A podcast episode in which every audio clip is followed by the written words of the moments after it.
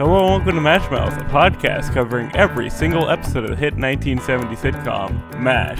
I'm Ethan. And I'm Vanessa. Vanessa, today's episode, Radar uh, gets a little meta. He uh, he talks about how one day he's going to write a novel about the war, and he's going to include a character that he was not very fond of in this episode in the novel. And as we know, MASH was originally a novel which was turned into a film and then turned into a TV show. But we recently made the revelation that there are like 12 MASH books in existence, and I just wanted to get your take on this. Did you know that these existed? So I have to say, like, I was aware of the subsequent MASH books, like a few of them. I was definitely aware that there was more than one. And I knew that they really didn't have any impact on like the movie or the TV show, so I kind of erased them from my brain. But I came to find out that there was like seven or eight of them. It's it's insane, and I want to read every single one. They all have like wacky titles. They're all like MASH goes to Maine, MASH goes to Vegas, MASH goes here, MASH goes there. I'm like, what is the plot of these books? Is it the characters from the original MASH book who were based off of real people just in a another mobile army unit going around America and having wacky times? I I need to find out. It feels almost like this was what Trapper John MD was like offshooting, you know, because eh. I know at least for MASH Goes to Maine that it is like Hawkeye and Trapper and Duke, I think, actually. Which is not really in the TV show. Yeah, we only had him in the movie and the book, but like I'm pretty sure it's most of the most of like the main swamp guys in just wacky medical situations outside of the army. So, like these books are fully like comedy books, I'm pretty sure. They're like funny. So I'm definitely going to try to find them. I'm going to read them because, like, when I found this out, I was like, wow, I need every single one of these in paperback, physical copies. we'll uh, we'll hunt them down. We'll get them to you, and we will uh, potentially talk about them all on this show. That uh, that will be truly a deep dive. And I, I just have to mention before we move on, unless you have something to say. I just wanted to say if any of our listeners have read them or know where I can find them, please let me know because I'm really curious. And I don't know if they're on Amazon. I haven't checked yet, but I really want to know because they're certainly not at my local Barnes and Noble. Just real quick before we move on from this topic, I have to like talk about how it's so strange that these were all released from like 1976 to 1978. Like in the span of two years, Richard Hooker and a co-writer who I'm uh, I'm blanking on the name of right now just went hog wild and turned his one autobiographical like funny book about his time in Korea into this goofball series and honestly respect that. You got to you got to get the dollar somewhere. Yeah, 100%. It was, hey, listen, his family will still be making royalties off of me when I buy them. So there we go.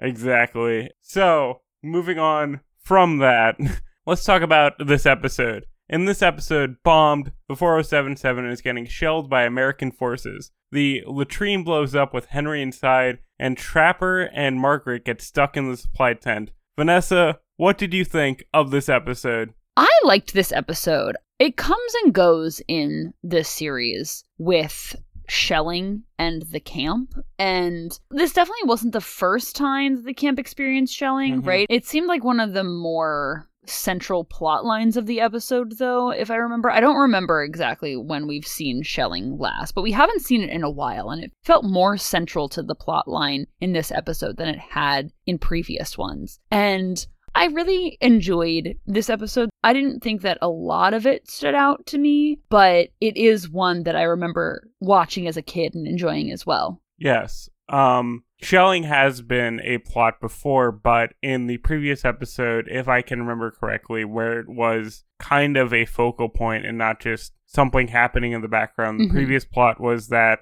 a bomb was unexploded and landed on the right, camp, right, but right, otherwise the shelling kind of stopped. This time, it's shelling throughout the entire episode, and I thought that was really interesting. And the pyrotechnics of this episode were really cool. And I imagine this was the only show on at the time that had to have an explosives budget. Like, I don't think any other 70s sitcom was really uh, pulling out all the stops like this one did, because there are some good explosions in this one. And it felt really kind of high stakes, like, uh, I think one thing that sets MASH apart from comedy TV shows, even today, is that there is the sense that, like, the characters can die at, like, any time. Mhm, Like, mhm. obviously, they're not going to. It's a, it's a sitcom, and you're not going to blow up your cast in season three, episode 14. But more so than any other show I've seen, it's like, okay, they're really committed to the idea that this is a dangerous situation,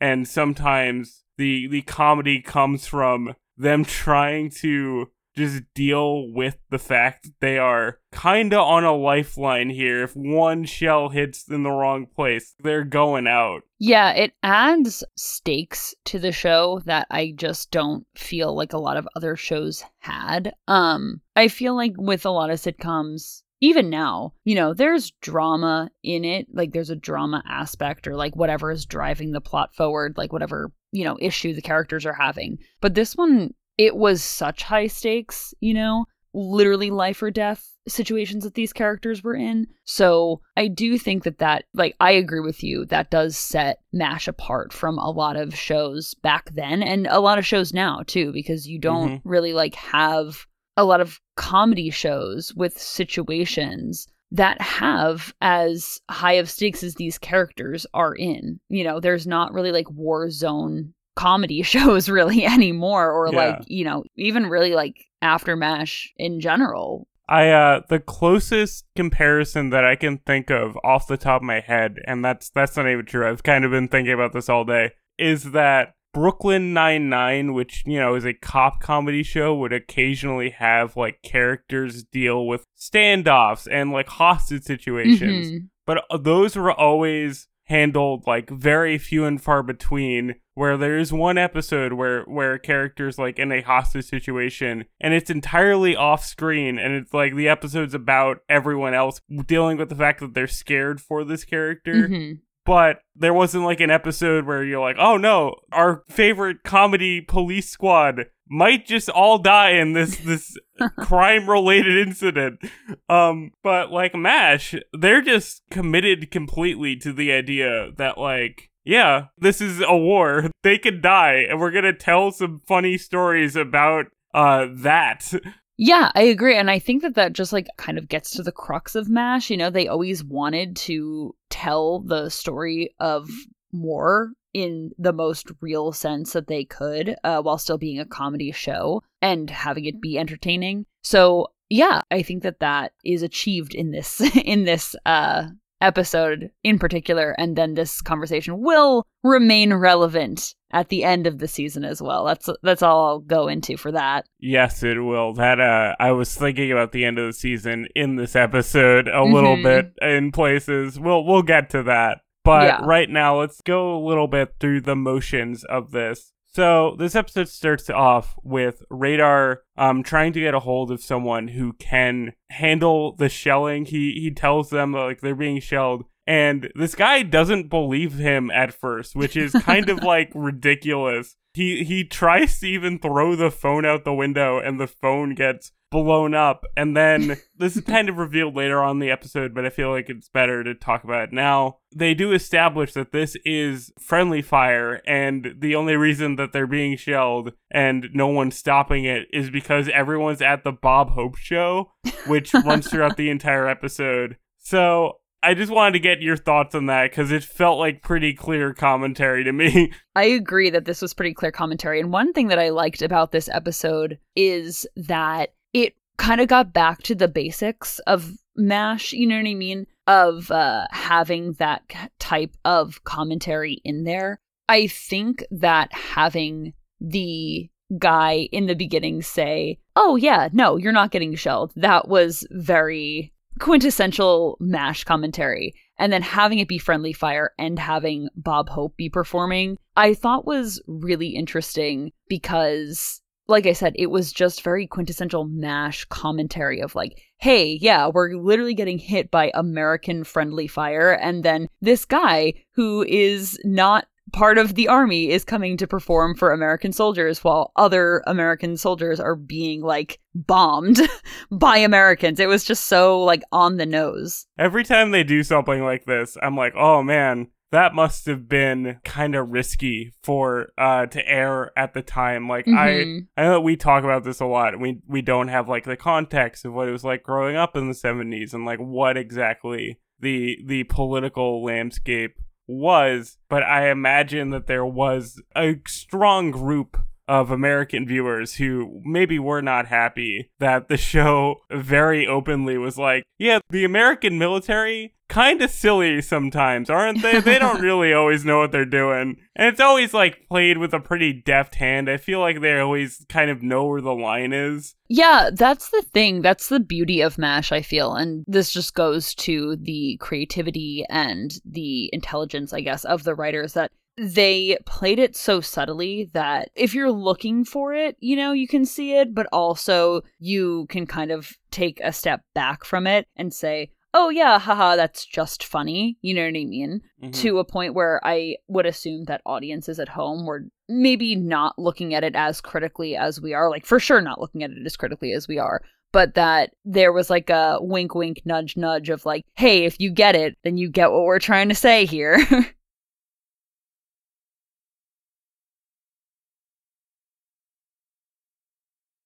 Yeah, like we were talking about with the the novels in our little intro discussion, I am curious of how much the novel is anti-war and has this kind of military bureaucracy commentary, or was that something that was found in later iterations? Because just knowing all of the uh, sequels and whatnot that are like goofy medical stuff, I'm like, all right, how much was your hand on the satire mode when writing this first book, Mr. Richard Hooker. I, I do kind of want to know how the commentary evolves over time with these different iterations. So let's continue the more serious aspect of this episode with our discussion and talk about how the operating kind of goes in this one, because this is where you really feel the uh, the danger of it and Mhm, how mhm. uh, everybody in camp just has to make do with what they have in this kind of dire situation. Yeah, yeah, 100%. I loved the operating scene. I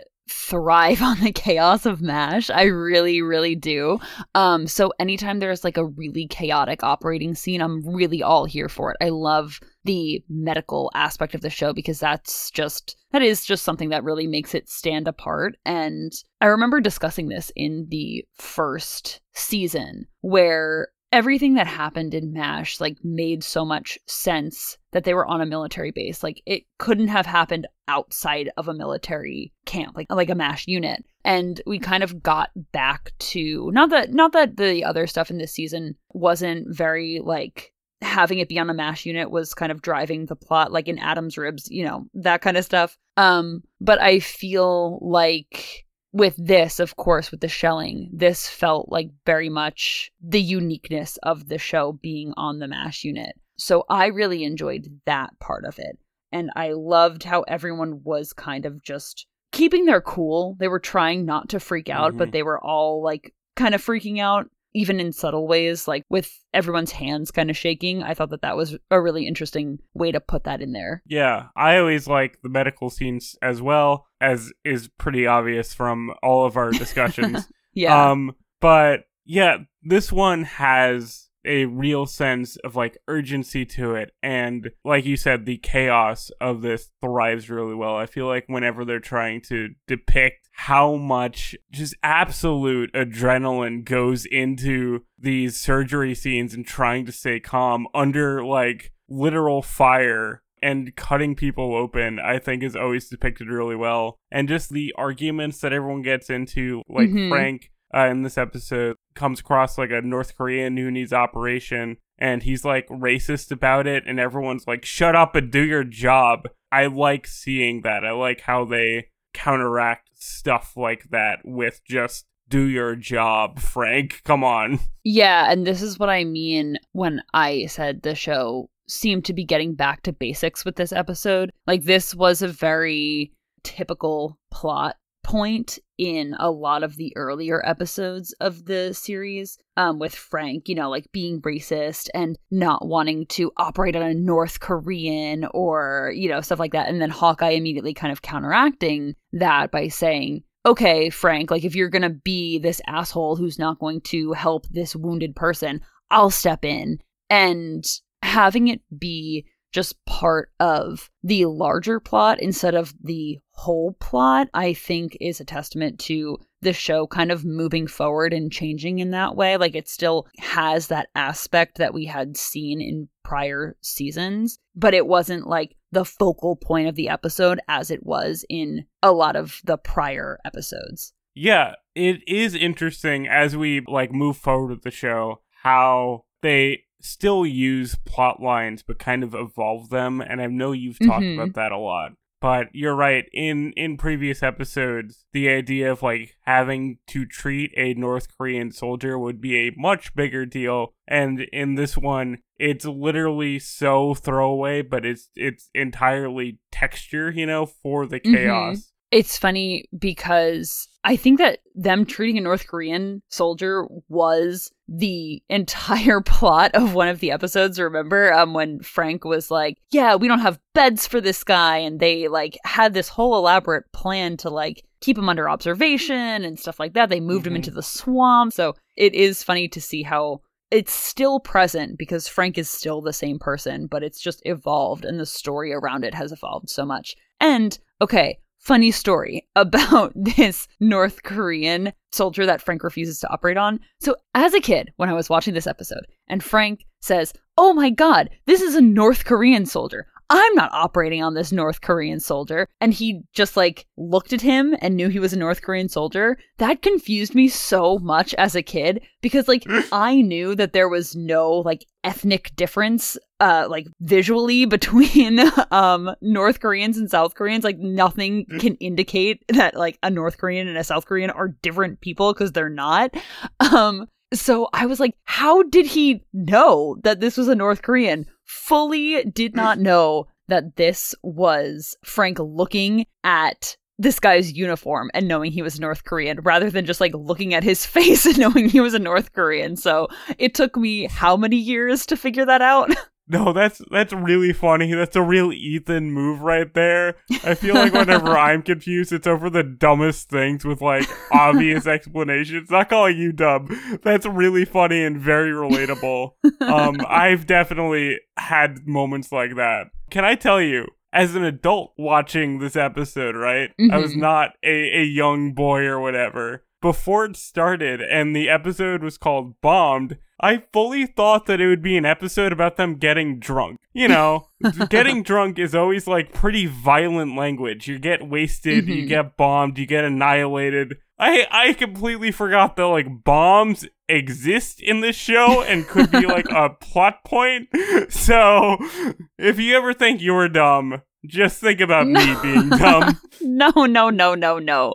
But I think that's a, also a testament to how kind of, I don't want to say soft this season was, but just how different it was from the previous two seasons um, in terms of the middle of the season kind of being less preoccupied with the war, I would say. Mm-hmm. The fact that you like forgot that they were in a war zone at times, um, that I think is I think really does say a lot about this season. And not that it's yeah. bad, but just that it's different. We've had a few storylines that like were explicitly war based. Like a few military guys came in and like there's Rainbow Bridge, obviously. I feel like that mm-hmm, was the mm-hmm, big mm-hmm. like military episode. But mostly it's been like dealing with patients who you know, obviously are injured and or trying to evade various things about war. We had the episode where the guy had like physical uh trauma from like his memories of it. Mm-hmm, um mm-hmm. but otherwise the war story hasn't really invaded camp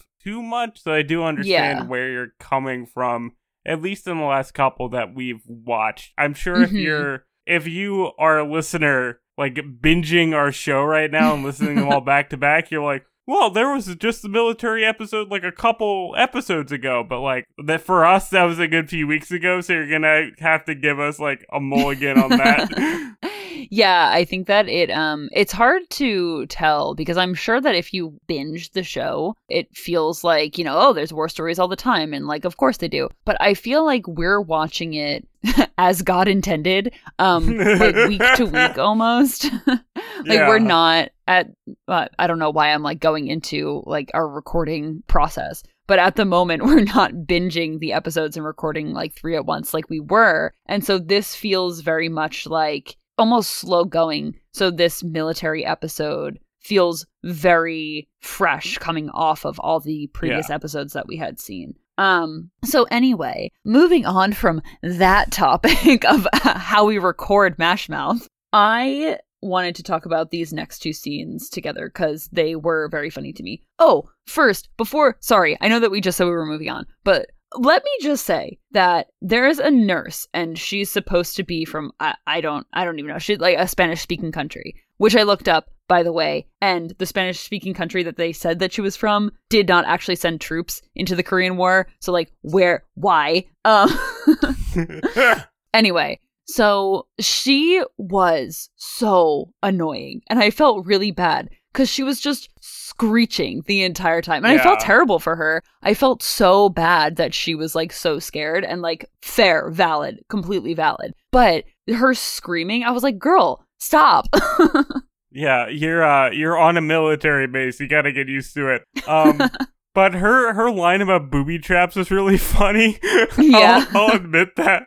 Um cuz I think this is what we're moving on to, right? The uh the guy with the grenade attached to him and he's like booby trapped. well, before we get into that, she was introduced in this initial scene as well, um, where she is screaming every time that there's a bomb going off. And like I said, not judging her for that, but in the episode in the episode she just kept screaming i was like oh my Yeah. god this is like getting so annoying but anyway before we get to her with her line about like booby traps and stuff which was funny i do agree let's talk about the latrine exploding with henry Yeah. inside of it That was kind of uh out of nowhere. I thought like Mm, uh mhm. it's just like oh henry i gotta go to the bathroom uh keep like hold down the fort for me and then a radar comes in being like the latrine was bombed we don't know if henry's alive or dead it was like my god that is that's like such a ramp up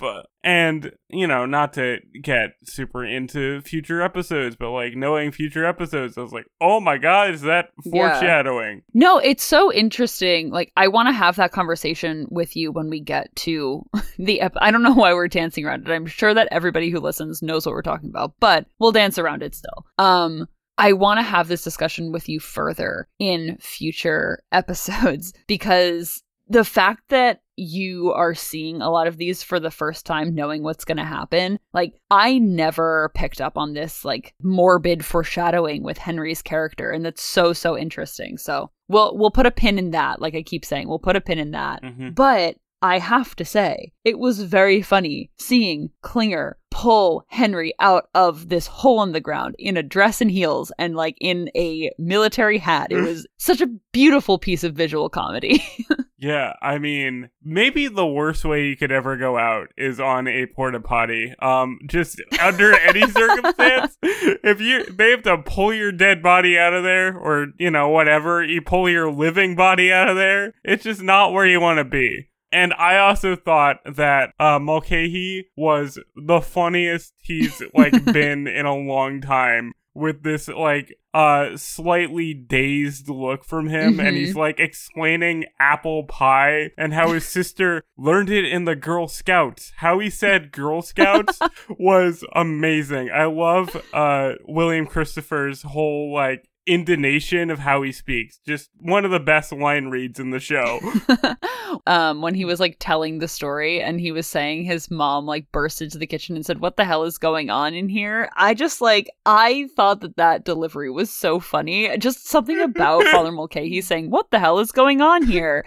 is so funny to me. I loved it. And then he's like, Mother, I don't think I've ever heard you swear before. And like, oh man, imagine living in a household where where hell is a hard swear. That is a imagine that. That's a fantasy land I don't live in. I also thought it was hysterical when um well, first of all, it was not hysterical because Henry was out of commission. They were getting bombed and they were getting a ton of wounded and Henry like couldn't operate. So that was uh concerning. And so Henry's okay. They like set his arm because it's broken. And then he comes back into the operating room and Frank asks him a question of like, "Oh, is the officer's latrine really destroyed?" And Henry mocks him, and it was probably the hardest I've laughed in a week because for some reason that was just so so funny to me. That felt improv. Just the the little like little brother mimicking of that like, "Is the latrine really destroyed?" was so funny so genuine and felt so in the moment. Like if someone asked me that, that's how I would respond. Like, dude, I almost died going to the bathroom. Read the room for a second, and you're like, Yeah. yeah, yeah, my man. That's how you respond.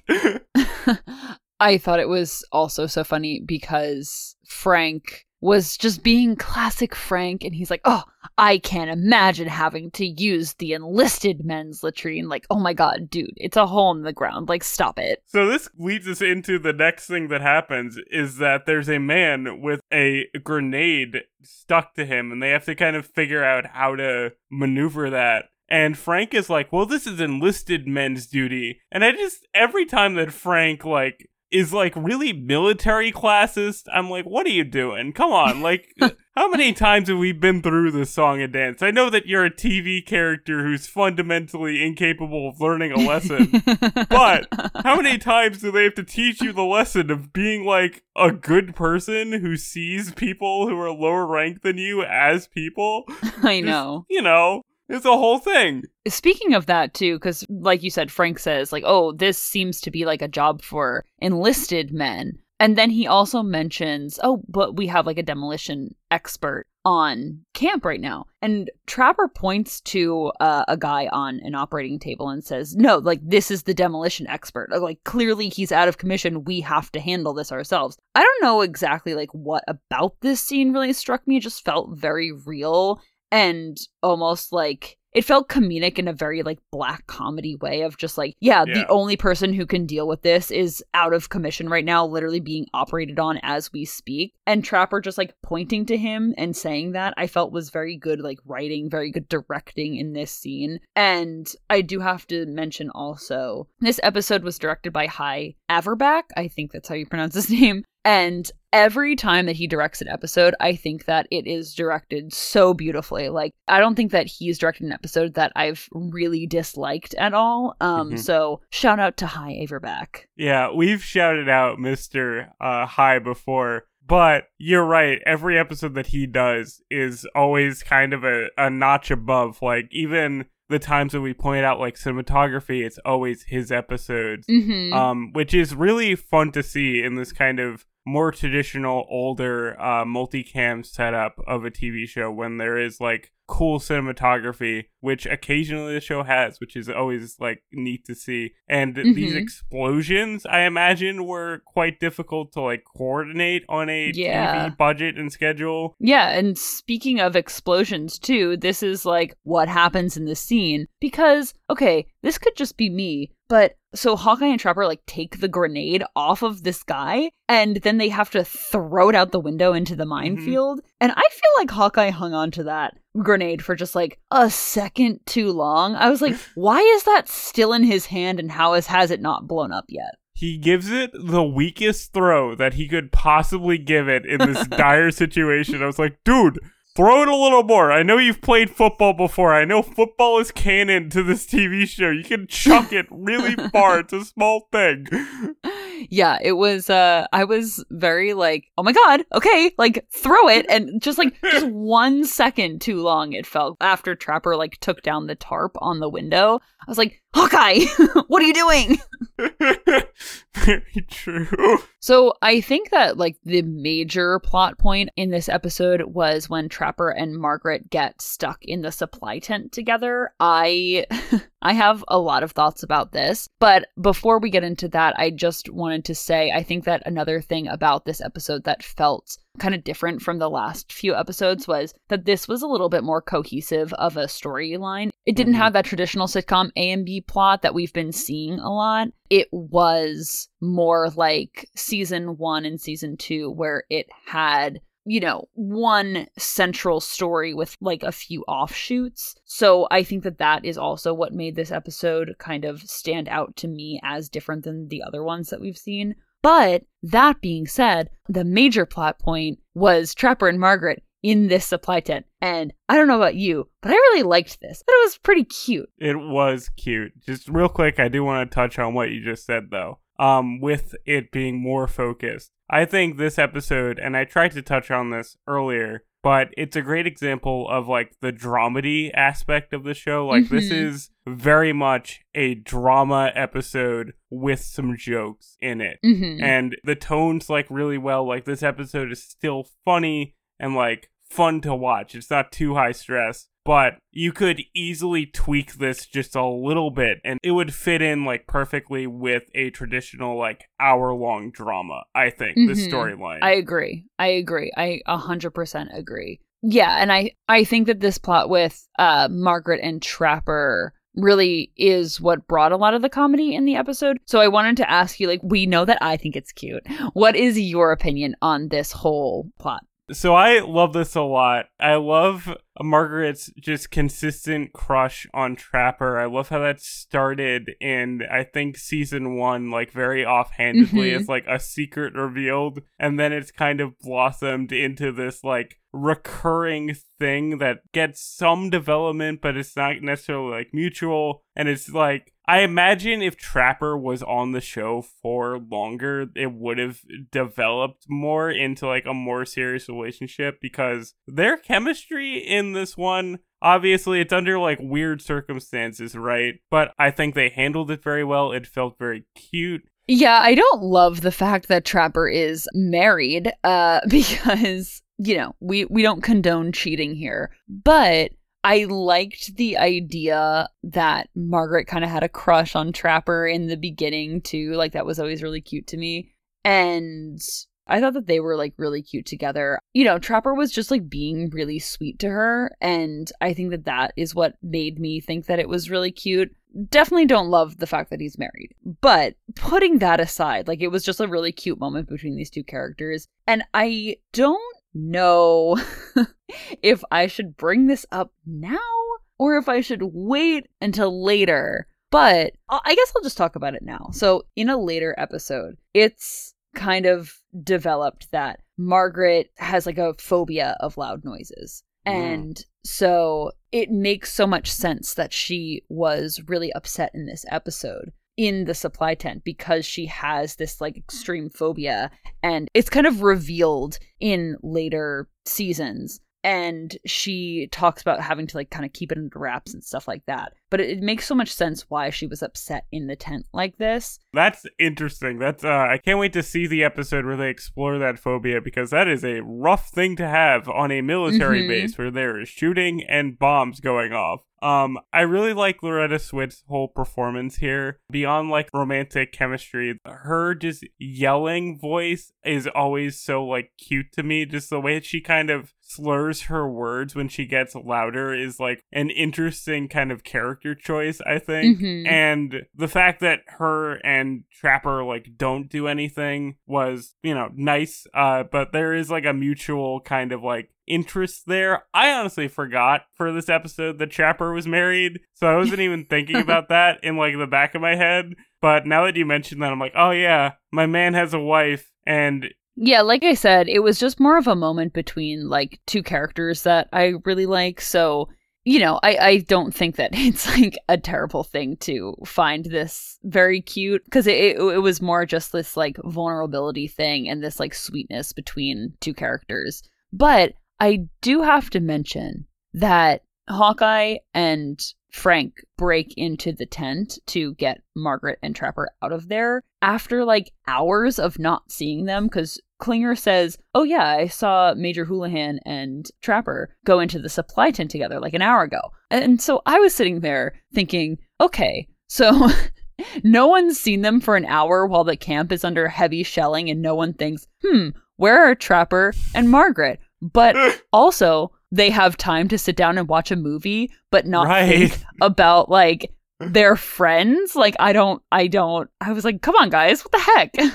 Hey man, there's a lot happening. It was the heat of the moment. You had to No, watch no, that no. movie. no, see, here's the thing. I thought that as well. I was like, okay, well, everyone's running around and like doing stuff, right? No, if you have time to sit down and watch a movie, you have time to think about where your friend is in the middle of a shelling incident at your camp. It, that is that is very true. Um, and then when Frank and Hawkeye find them, I I thought that the evolution of Frank's like jealousy of the situation was really funny. How it does escalate to Frank being like, "Oh, what if I what if I were to marry you?" And then like a bomb Mhm. goes off, and he immediately tries to be like, "I never said that," because he's just a little weasel of a man.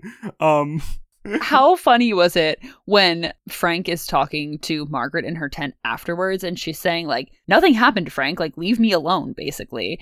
And then he says, Margaret, I want to marry you. And then immediately a bomb goes off.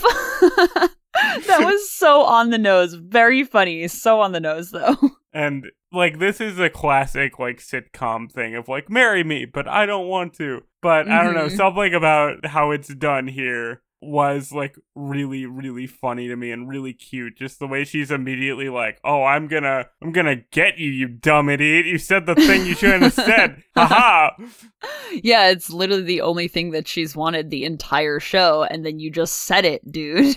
but before that happened, though, did you notice that when Hawkeye and Trapper are talking in the supply tent after Margaret runs out, that Trapper says something. And then he like continues to talk, and his lips were still moving, but he was completely drowned out by the bomb. And then Hawkeye just like responded, and I thought it was so like it was very clear. He like turned towards Hawkeye, so you saw his lips moving very clearly. And you did not hear a single word that he said. I was like, was that just me? Did I miss something? But no, it was he was completely drowned out by the bomb.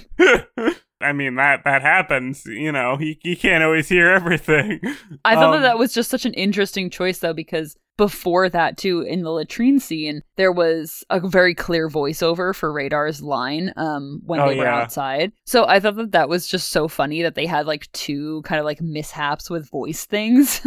adr always a fun thing sound recording uh only gets better with time and they were doing it in the 70s so like give them a break uh but uh going from that it is kind of the end of the episode now where everything kind of calms down. The the bob hope show has ended and it's switched to i didn't understand this broadcast at all it was like a Seoul broadcast but the woman on the radio was like go home you american buffoons everyone your wives are cheating on you It was like what is this this is insane It was so it was so funny when she was saying like all of your wives and girlfriends are being unfaithful and Father Mulcahy was so bothered. He's like, "No, no, don't listen to her. That's not true." I thought that that was so sweet.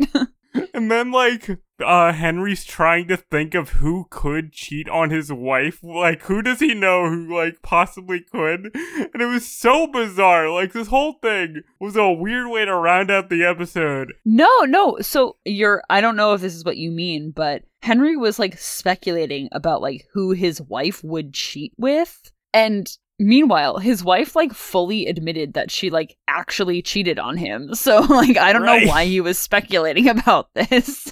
It's just on his mind, I guess. Like he, Yeah, you, I guess cheat so. on once, you could get cheated on many more times. That's true. That's true. Um, And then Radar, I guess, not wanting to hear this uh, rather demeaning radio program for our, our boys in the military, he switches to reading like a letter from his mom, which is so throwaway, but I thought was really cute and like a like an actual fun way to kind of close out the drama of the episode by going to Yeah. just something totally light and something totally like inconsequential and then more bombing happens but you know what what can you do Yeah, I liked how that um like the more lighthearted stuff rounded out the episode, but then it also ended the same place that it began with the window getting blown out of the operating room and I thought that that was just a very like poignant, very pointed end to the episode. Yeah. So I liked how it all rounded out at the end. Yeah, and I like how there isn't a real resolution. You don't get a call from the guy Radar was talking to being like, okay, shelling's over. No, shelling continues, but the episode ends and we kind of move on to the next day where, you know, Frank is trying to avoid Margaret yet again. But, like, you don't get a proper, like, and then shelling stopped and everything was okay. Yeah, exactly. And I thought that that was kind of like the point of having having the episode end where it began of just like they have Yeah. no idea when this is going to end. So like, you know, just leaving the audience with this like it could go on for the next like 5 minutes, it could go on for another 5 hours, it could go on for another 5 days. Like I really Yeah. I thought that that was just a really well done thing. The drama of this episode is pretty on point, like we keep saying. Yes. But absolutely. So going from that, do you have any favorite lines from this episode? So this wasn't a super line heavy episode, but I do have a couple. so when Henry gets, you know, blown up in the latrine, Radar runs in and he says, It's Colonel Blake, he's in latrine. And sorry, I'll take that again. I love when you just have laughing fits trying to explain these lines. it was so funny. So when Henry gets blown up in the latrine, Radar runs in and he goes, It's Colonel Blake, he's in the latrine. And Hawkeye says, Hooray for regularity. There's another one. hemorrhoid joke in this one. They are obsessed Yes. with hemorrhoids. Oh my god! And we didn't talk. I didn't talk about this either. Too. Uh, th- sorry, this is completely derailing our lines, but I did want to mention that um, when Trapper said that line about hemorrhoids, he said, "Oh, it's an old football injury," and that is like a throwback to the movie and the book where Trapper's character played football in like Yeah. you know the big football scene. And I was like, "Ah, that's so cool." Continuity, baby. It's all in one We universe. love it. We love it. so one other line that I really liked. Um, well, actually, I'll, I'll do two. They're both Margaret lines. Also, when her and Trapper were stuck in the tent, and she starts crying, and she says, "I'm so embarrassed," and he asks why, and she says, "I outrank you." And while that wasn't like super comedic, I just thought it was like very Margaret. Like she would be upset and embarrassed about that. I really liked that. And then also afterwards, when she and Frank are arguing in her tent, he says to her something along the lines of, Oh, like, how could you even wash your hair at a time like this? And she goes, If I'm going out, I'm going out with a clean scalp. And I'm like, Good for you, girl. You stole my line. That was my favorite Sorry, line from sorry. the episode. um, this was not a very line heavy episode, and I've already mentioned the amazing delivery of Girl Scouts from Father Mulcahy. That was my other big line. But I do have to also mention that Hawkeye says, in response to bombing, Keep calm, everybody. It can only go on forever. Good line. Good military commentary there. and boy, is he right. so, do you have any trivia for us in this episode? I do. So I have always been interested in like the USO shows. And of course, like, you know, I know Bob Hope did all the performances for the troops and stuff. So I decided to research that a little bit. So Bob Hope was known for entertaining troops both home and abroad, like I said. Hope performed his first show on the radio for servicemen in 1941 during World War II at a U.S. Air Force base in Riverside, California. And then Ever since that first performance, then he went on to entertain troops for over 50 years during several different wars, including World my War II, like I said. Yeah, I'll get to it, but Bob Hope stopped performing for the troops and stuff uh, before we were born. So I always knew about this, but only in the context of like old stuff, so I had it had never been part of like any kind of traditions for me. So anyway, I'll get back to it. So he performed for troops during World War II, the Korean War, the Vietnam War, the Lebanon Civil War, the Iran-Iraq War, and the Persian Gulf War. Wow, that's that's amazing. I know that this show kind of like you know mocks the USO shows as kind of being ineffective and you know occasionally getting in the way like this episode. But they Mhm. do have like a really important place in like real world context and just hearing that Bob Hope was so dedicated to that is like genuinely really cool to learn. Yeah. So, and then also, like, on top of that, too, like, most of the time, Hope insisted on traveling to the front lines and, like, kind of like putting himself in danger in order to perform and entertain the troops. So, like, he was really dedicated and committed to it. Mhm. Hope began his iconic Christmas shows in December of 1948 in Berlin, where he performed for troops that were participating in the Berlin Airlift. And his Christmas performances uh, during the Vietnam War really solidified the show as a holiday tradition. So, like I said, this was, you know, much before my time, but a lot of people like knew Bob Hope's Christmas specials as like a Christmas thing that he did every year, which I felt was kind of wild that we were at war so much during Yeah. this period in the 20th century even though his performances were you know for troops at home sometimes like his performances during wartime became so often that they were a tradition at christmas like that's kind of insane That is that's kind of sad, but you know, yeah I admired the dedication. Yeah, absolutely. And Hope's last USO show was in 1990 when he visited soldiers participating in Operation Desert Shield in Bahrain and Saudi Arabia. So, like I said, before our time, but still, I thought was very interesting. That is absolutely crazy. I've never really thought about the mechanics of USO shows, and obviously Bob Hope is not the only one to do it, but Mhm. that's just super cool. I don't even know what to say. Yeah, and he had like a lot of like famous people on his shows too, like when he was performing them for the troops. You know, and like the the televised ones for Christmas and stuff like that. Like a lot of famous people came on while he was still doing them. So, I thought that that was just like a really awesome thing. Yeah, and that's a pretty unique trivia for us, I think. We don't tend to Yeah. cover that kind of granular US experience like that. Keep that coming. I, I appreciate that. yeah, yeah, absolutely, absolutely. I also just want to mention some um, awards that this episode was up for. William Jurgensen received a Primetime Emmy Award nomination for cinematography on this episode, and Hy Averback received a Directors Guild Award nomination for this episode. So I am absolutely in good company with the Directors Guild, um, saying that Hy Averback did a really great job. Yeah, absolutely deserved. He's a he's a director who really sticks out on the show, and the cinematography of this episode was really nice. I like how the camera shook all the time to accentuate the explosions. It's a simple effect, but hey, it works. Yeah, 100%. So, Ethan, okay. What was your martini rating for this episode? this might sound high, but at the moment, I'm feeling like a 5 out of 5. I have no Wow. complaints with this episode, and like I've been trying to say throughout this episode, is that I really like the drama of this. I like how they handled the drama. I like how this is a sitcom where the characters can die in like any episode under like realistic circumstances. I think that's really unique and like this just demonstrates the uniqueness of MASH really well. The the intersection of military and medical and how realistically that situation does play out. I enjoyed this one and it had a little bit of like fun uh semi romance with like Trapper and Margaret. It's just it's uh, pretty well rounded. Yeah, I gave this one a 4.0 just because the last part of the episode kind of like fell a little bit flat for me. Um I think that they had kind of used up all of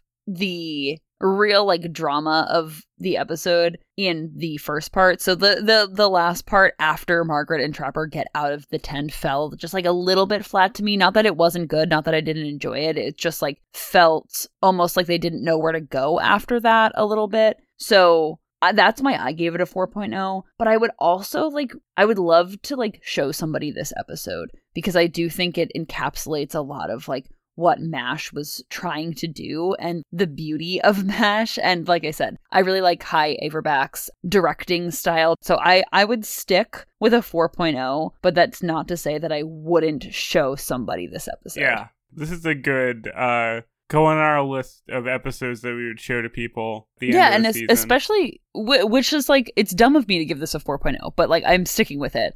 But this is such like a Mhm. standout episode to me because I was like I was waiting for this episode in this season um Yeah. because I remember liking it a lot as a kid. So yeah, so for sure 4.0, maybe 4.5. But I respect your 5. Excellent. Thank you for respecting my uh, high opinion of most of these episodes. Yes, One day. of course. One day we'll hit a solid one out of ten again, and it will be a delightful I- discussion. I don't know. I don't think so, but I I, I wouldn't be mad about it.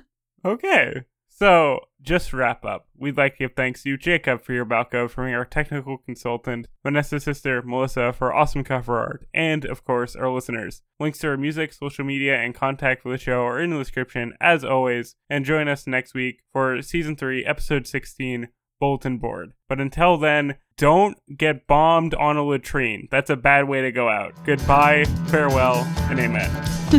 Bye everyone.